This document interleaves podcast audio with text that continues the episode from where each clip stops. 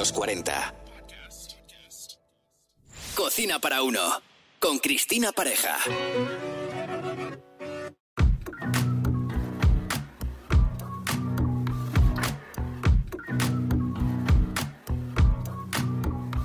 Bienvenidos a esta nueva temporada de Cocina para Uno. Os habla Cristina Pareja, documentalista y chef formada en Le Cordon Bleu.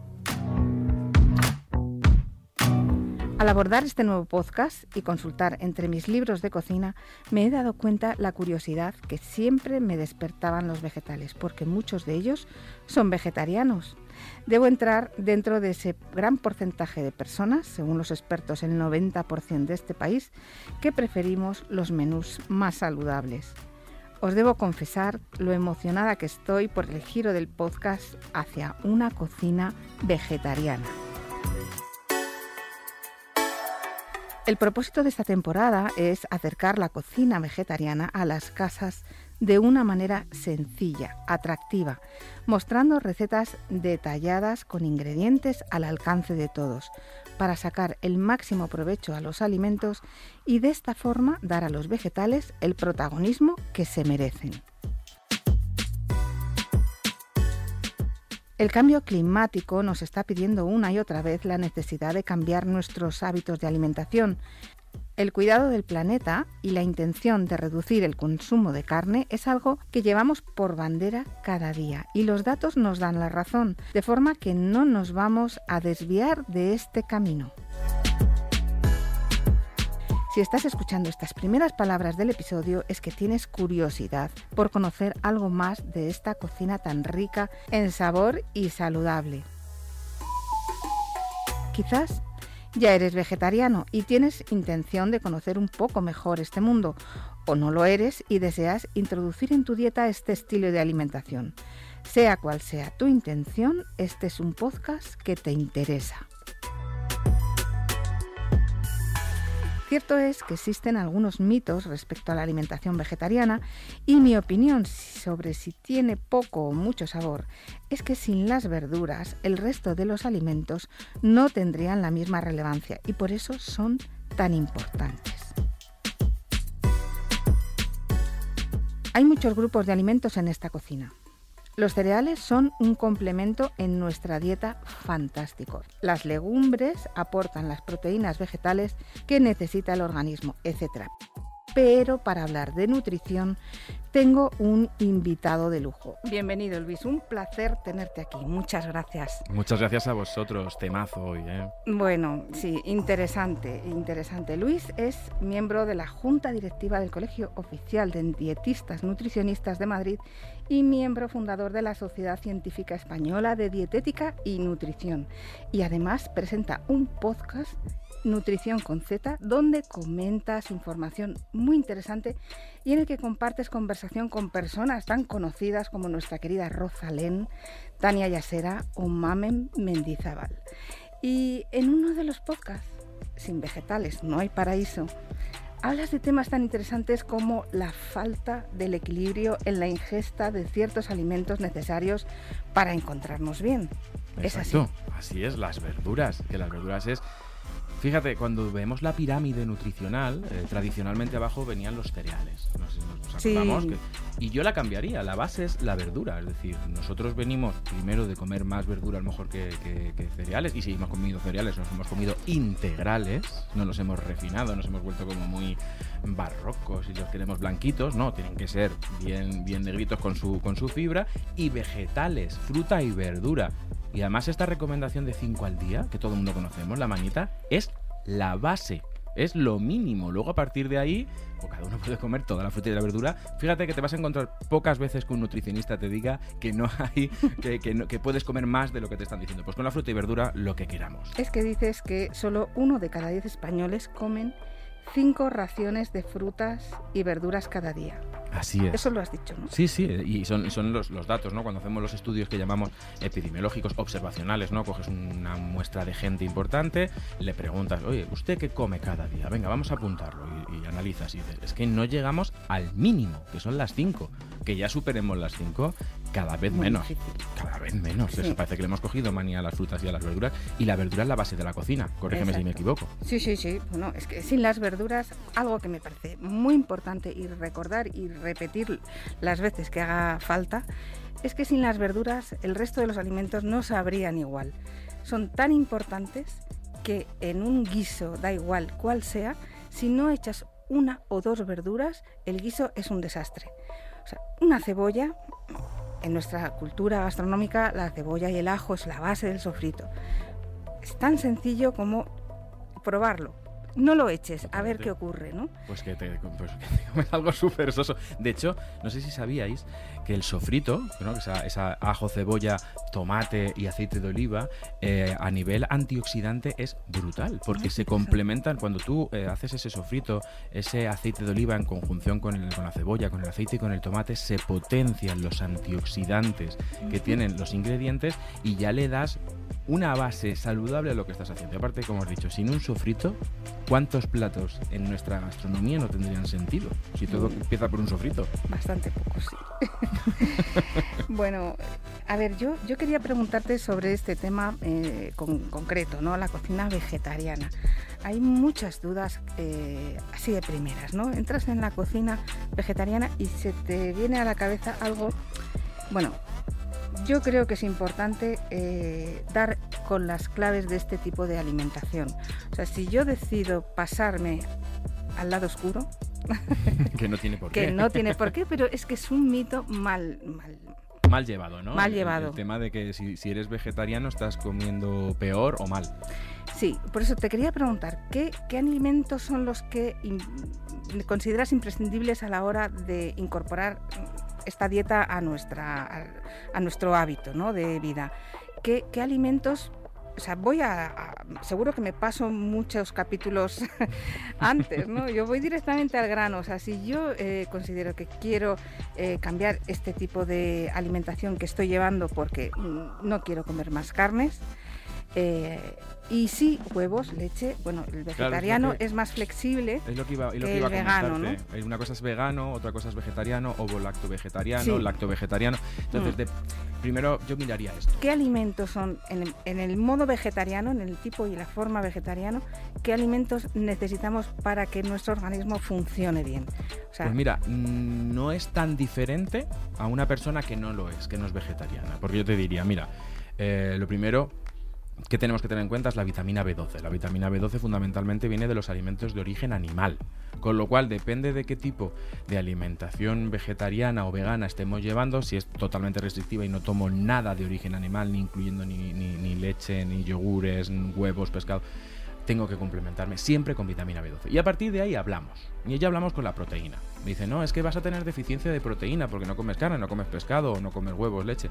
Pero es que está la proteína vegetal, que está, por ejemplo, la proteína del garbanzo. El garbanzo es muy rico a nivel proteico. Entonces, yo diría, oye, vale, vamos a empezar esta transición a una alimentación con sin carne o con menos carne. Lo primero, B12, lo segundo. Venga, proteínas, proteínas de calidad del mundo vegetal. Tenemos las legumbres, los frutos secos eso también tenemos que empezar a construir a partir de ahí. Y luego me preocupa más el en qué trampas no caigas en, qué, en qué te dejas Por el camino. Claro, porque mm, esto se ha convertido mucho... Eh, tiene un, tiene un, trasfondo eh, muy loable, que es la sostenibilidad, el respeto, la ética ¿no? a los animales. Eh, es decir, hay un trasfondo que deja de ser una dieta o una alimentación y empieza a ser también una, una cosa más cultural, una cosa más de conciencia, ¿no? de concienciación. Pero una vez que tú te metes en esto, es decir, cuidado porque también ha habido una parte que se ha convertido en moda o se ha aprovechado a, partir de esto construir una moda, ¿no? que está muy alejado a lo mejor del sentimiento puro de, de un vegetariano y un vegano. Cuidado donde caemos porque hay muchos eh, trampantojos vegetarianos. Muy buena reflexión, sí. Y, cuidado con esto que dices, muchas veces la gente piensa que eh, cuando tú comes algo que es vegetariano, por ende ya es más saludable. No, mm. cuidado, que yo he visto grandes Frankensteins vegetarianos que lo miro y digo, sí, no tiene carne, pero saludable no es y a veces hay que cocinar bien también, o sea, es cuestión no solamente de eh, retirar carnes, pensar que vas a comer menos interesante, por retirar carnes, es simplemente eh, ponerte un plato colorido, un plato con, buen aspecto de verduras. Las verduras eh, coloridas en un plato, no hay nada que las iguale. Y con una buena salsa o con, bueno, se pueden, hay muchos recursos en la cocina para cocinar bien unos unas verduras, unos vegetales, unos frutos secos, unas legumbres. Unas legumbres. Hacer una salsa con unas verduras es lo más eh, Mira, para mí impresionante que te vas a tomar en tu vida. Una buena salsa, un buen fondo de verduras. Y para mí las legumbres son las grandes castigadas, a nivel nutricional y a nivel cocina. Que parece que si no hacemos el plato tradicional de cuchara, ¿no? Ese cocido, lentejas, puchero, hay mucho más allá. De hecho, fíjate, yo, hace un año escribí un libro eh, de comer bien es fácil si sabes cómo, y dentro hay una receta que, para mí eh, tiene una historia muy larga, pero es un brownie a base de alubias blancas. Es que la legumbre también nos sirve para muchas más cosas y sirve para postres. Yo he hecho galletas con, con garbanzos. O sea, el garbanzo bien escurrido, cocido y demás te sirve como esa especie de pasta que te genera a lo mejor el cereal y también te da otra cosa. O, las hamburguesas a base de, legumbres. Esa es, la receta de hoy, ¿eh? Hoy, hoy vamos a hablar de, hamburguesas de legumbres. Eh, es la receta que viene a continuación, una receta de aprovechamiento porque eh, lleva arroz basmati y lentejas. Qué bueno. Esto se liga pues con un huevo y un poquito de pan rallado y, y lo vas valorando, pero realmente se hace una hamburguesa compacta y bueno, y también voy a contar la receta del pan casero, oh. del pan de hamburguesa que se puede comprar, ¿cierto? Es mucho más sencillo, pero si te lo dan hecho recién hecho y recién horneado es otra es otra historia. Por eso, si, si nos vamos a volver vegetarianos o veganos, vamos a hacer esa transición. Lo primero es, si no estás mucho tiempo en la cocina, métete en la cocina y experimenta con las verduras es muy raro que te salgan. Es una buena recomendación. Muy raro que te salgan unas verduras mal. Si simplemente cocidas con aceite y vinagre y sal ya, ya vas tirando con ellas. Ya si empiezas a experimentar y demás, oye, métete en la cocina, búscate referencias como este podcast. Eh, eh, eh disfruta la cocina, que no, que no sea una obligación, búscate, adáptate tú y, luego disfruta las verduras y te descubrirás qué me pasa, como a mí, que voy a la frutería. Y vuelves loco al Me vuelvo loco, me vuelvo loco porque o sea, unos dinerales que como si fuera padre de familia numerosa, te lo he comentado fuera del micro, pero porque claro, frutas, verduras, eh, además tenemos la suerte de que nos traen verduras de fuera y puedes experimentar.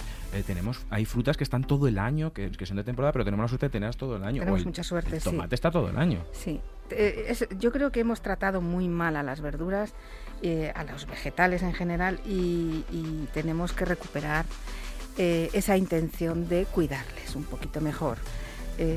yo creo que tienes toda la razón, nos has dado unas pinceladas buenísimas para el que quiera comenzar en este tipo de comida, de cocina y sobre todo, bueno, yo, me he quedado encantada. Yo espero volver a verte por aquí. Cuando quieras. Me das un silbidito y aquí estoy. Muy curiosa y me gusta mucho preguntar y seguro que se me ha quedado alguna pregunta en el tintero. Para ti, ¿qué dieta es la más saludable? Te voy a preguntar esto porque creo que es muy importante que un experto como tú nos diga y nos recomiende la dieta más saludable desde su punto de vista como experto en nutrición. Voy a sacar pecho. Quiero saberlo. Yo voy a sacar pecho. Quiero saberlo. Pecho patrio. Una de ellas, porque es verdad que no podemos decir, no hay una única manera de alimentarse, hay muchas, pero una de las más saludables, que está demostrado por activa o por pasiva en 50.000 estudios, es la dieta mediterránea. Ojo, no la que estamos haciendo en el Mediterráneo. Eso es diferente. La dieta mediterránea, la que se estudió, la basada en verduras, en frutas, en hortalizas, en cereales integrales, en donde la presencia de carne y pescado incluso tiene más presencia el pescado que la carne. No se come todos los días. Parece que si un día no comes carne no has comido. No, nuestros abuelos y nuestros bisabuelos no comían carne todos los días porque no había para eso. Esa es la dieta. Esa es la dieta que se acompaña con movimiento. La dieta en la que te mueves. La dieta en la que haces aprovechamiento. Ojo que uno de los platos que además muchas personas extranjeras vienen y, les encanta es la croqueta y es una receta de aprovechamiento. y que la mejor.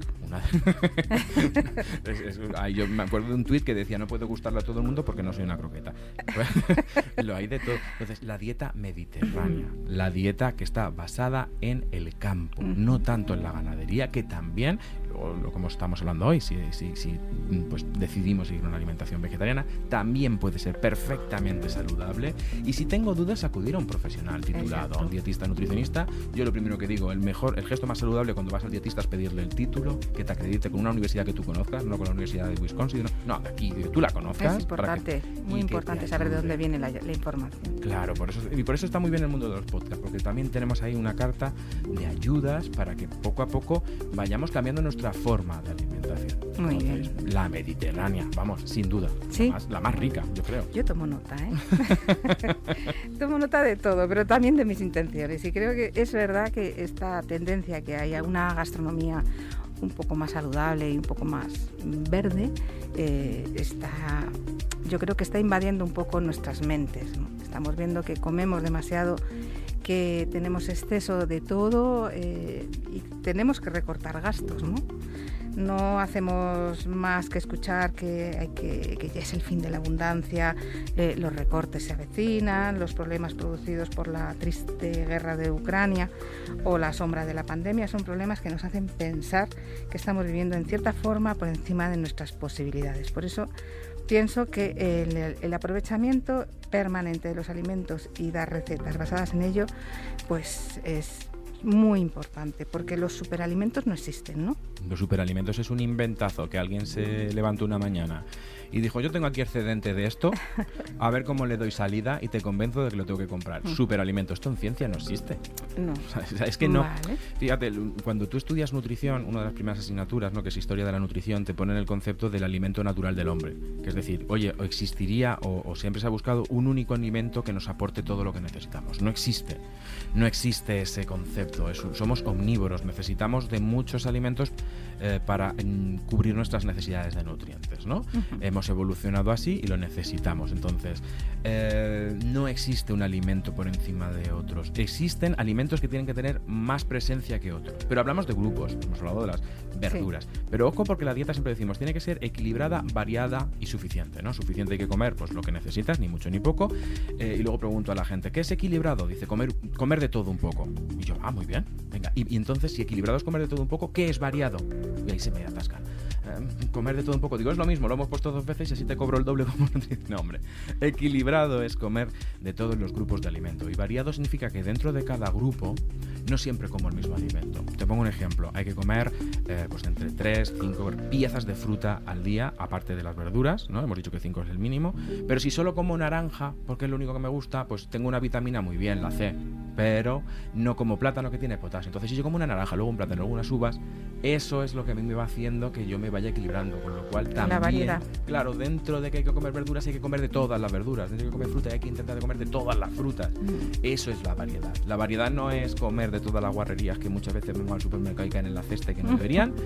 Eh, lo que llamo yo los, los, por si acaso, ¿no? De por si acaso viene visita. Mira, si viene visita bajas y compras unas patatas fritas, pero si lo tienes en casa te Eso vas a no, no hay que caer en esas tentaciones, de verdad que no. Es otra de las cosas que también llevo por bandera, la influencia que nos da la industria, ¿no? A la hora de comprar cosas que no necesitamos, ¿no? Totalmente. Además me dicen, oye, ¿qué es lo que no engorda? Digo, lo que no compras. Eso sí que no engorda. sí, sí, sí, tienes toda la razón. ¿no? Ya has dicho muchas verdades y, y, yo te agradezco muchísimo que hayas estado un ratito aquí con nosotros, conmigo, charlando sobre este tema me parece tan importante y de verdad te invito a que vengas otro día, que estés aquí eh, charlando de otros temas que incluso que también te puedan surgir a ti. O sea, yo estoy dispuesta a, echarte... Pues recojo, recojo el guante sí, y yo sí, me encantaría porque creo que aportas muchísimo y es muy interesante todo lo que has dicho. Yo tomo nota, ¿eh? Pues Equilibrado, variado y suficiente. Ahí, dejo eso. Muchísimas gracias, Luis. Y tomar buena nota de toda la información que nos ha regalado este gran experto en nutrición y para acercarnos con buen pie a esta cocina vegetariana. En este momento vamos a por las recetas. Se trata de una deliciosa hamburguesa vegetariana con pan casero. Toma nota de los ingredientes porque te va a encantar. Está claro que puedes comprar esos panecillos, pero la recompensa de hacerlos caseros no tiene precio. Con esta masa podrás preparar 8 panes de hamburguesa. Y es que una vez horneados los puedes congelar individualmente y así mm, solo tienes que descongelar y tomarlo en cualquier momento que te venga bien. Toma nota de los ingredientes. 500 gramos de harina de todo uso o floja, 220 mililitros de agua tibia, 10 gramos de levadura fresca, 90 mililitros de aceite de oliva virgen extra, 10 gramos de sal, un huevo para pincelar el pan y unas semillas de sésamo para decorar. El procedimiento es el siguiente. Mezclar todos los ingredientes y amasar. Lo ideal es utilizar una amasadora porque es una masa que necesita un amasado largo, de unos 10 o 15 minutos. Y si se hace a mano cuesta un poco más de esfuerzo y algo más de tiempo. La masa debe quedar lisa y manejable. Una vez pasado ese tiempo, incorporar en un bol aceitado ligeramente y taparlo con un paño para alejarlo de la luz y de las corrientes de aire. Al cabo de una hora, no es conveniente esperar más porque ya habrá doblado el volumen debido a la cantidad de levadura que lleva habrá que sacarlo del bol y formar los panecillos. Con esta cantidad salen, como digo, 8 panes de unos 100 gramos cada uno. Es conveniente pesar las porciones y así los panes tendrán todos el mismo tamaño. Hazme caso y pésalos. Ya verás como al verlos todos iguales al final del horneado te van a gustar mucho más. Lo que hay que hacer con cada bolita es darle forma y cierta tensión a la masa. Aplasta cada trozo de masa primero y forma la bola después. Para dar una forma perfecta debes bolear. Es una expresión muy conocida en cocina que consiste en dar tensión a la masa. ¿Y cómo? Coloca la mano encima de la masa en forma de bolita, como si la mano tuviera la forma de un cuenco y estuvieras tapándola.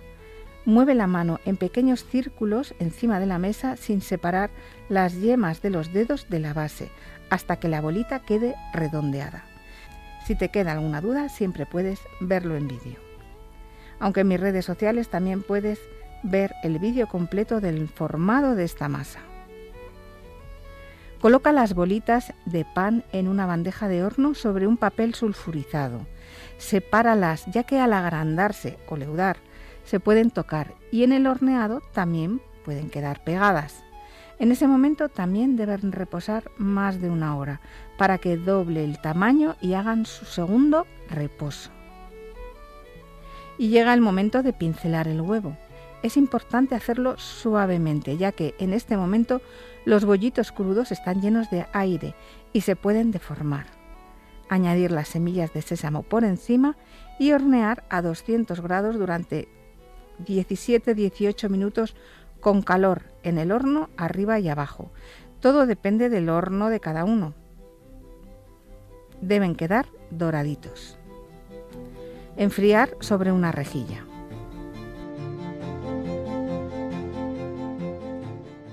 Y vamos por la otra receta. Ingredientes para 6 hamburguesas. Y como he dicho con los panes, también se pueden congelar, pero esta vez es conveniente que sean crudas.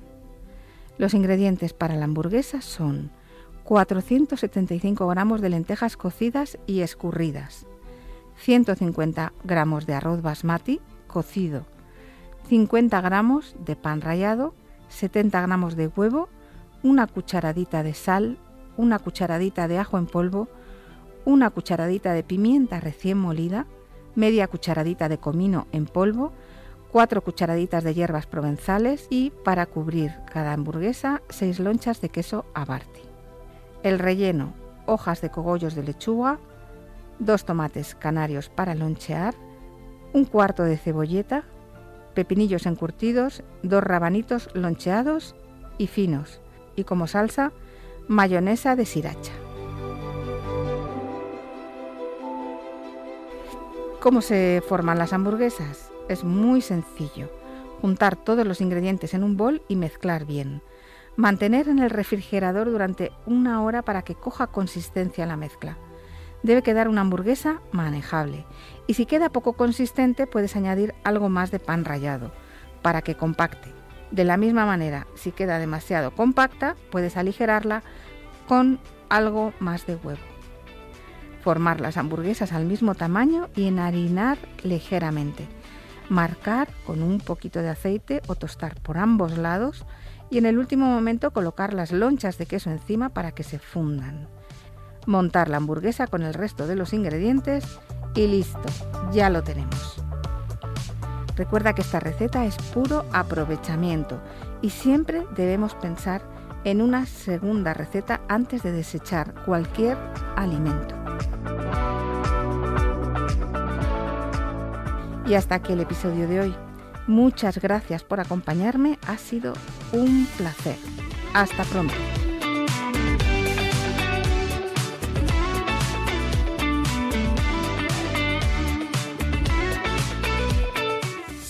Para uno.